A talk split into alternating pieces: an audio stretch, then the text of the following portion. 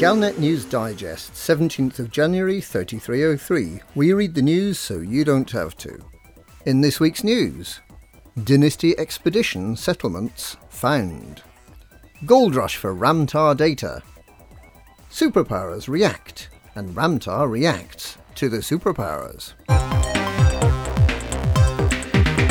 Dynasty Expedition settlements found.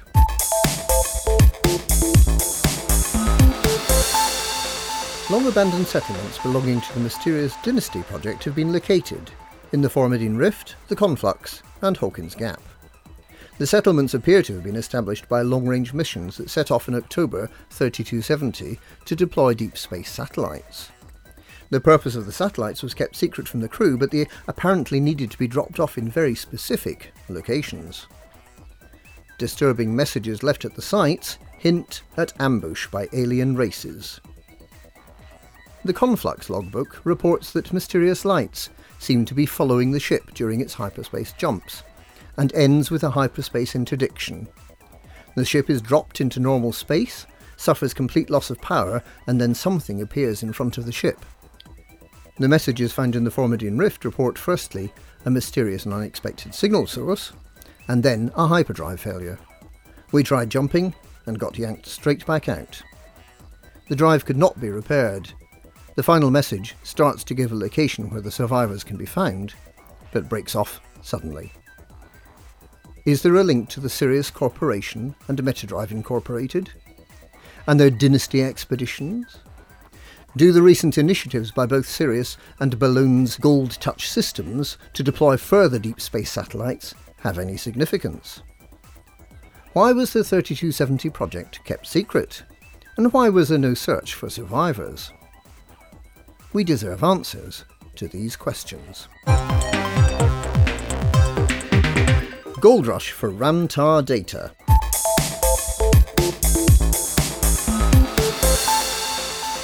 Canonn Interstellar is coordinating a data gathering exercise on behalf of engineer Ram Tah, in the face of a gold rush from commanders seeking to profit from the generous terms on offer.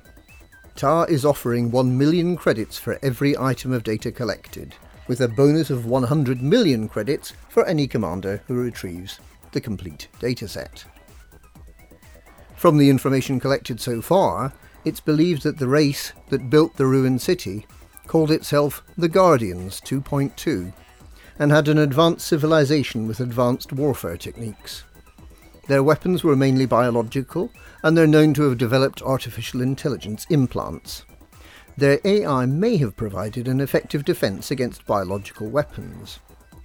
Intriguingly, the Guardians communicated using a network of obelisks, some of which were very small and could be carried in spaceships. Could the Martian relic, found on Mars in 2280 and in federal custody since then, be part of that network? Could the Federation be in communication with the Guardians? And where are the Guardians now? The search is on to find other xenoarchaeological sites to help unravel these mysteries. Superpowers react, and Ram Tah reacts to the superpowers. There have been mixed reactions to the recent alien high predictions by the leaders of the three galactic powers and a scornful response from Professor Palin. President Hudson stated that it would be better to assume that the craft was of alien origin, even without conclusive proof, asking, Would you rather prepare for an attack that may not come, or be met by an attack that you didn't prepare for? Purple haired, fluffy brain Princess Aisling Duval suggested it was much more likely that the craft might be an elaborate hoax.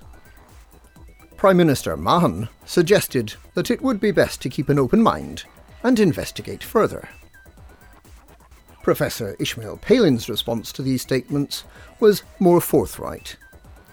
To my mind, he proclaimed, there is clear visual connection between these mysterious vessels, the shipwrecks found in HIP 17862 and the Pleiades, the unknown artifacts, and the unknown probes and I believe we can only draw one conclusion. we're sharing the galaxy with an intelligent, non human species.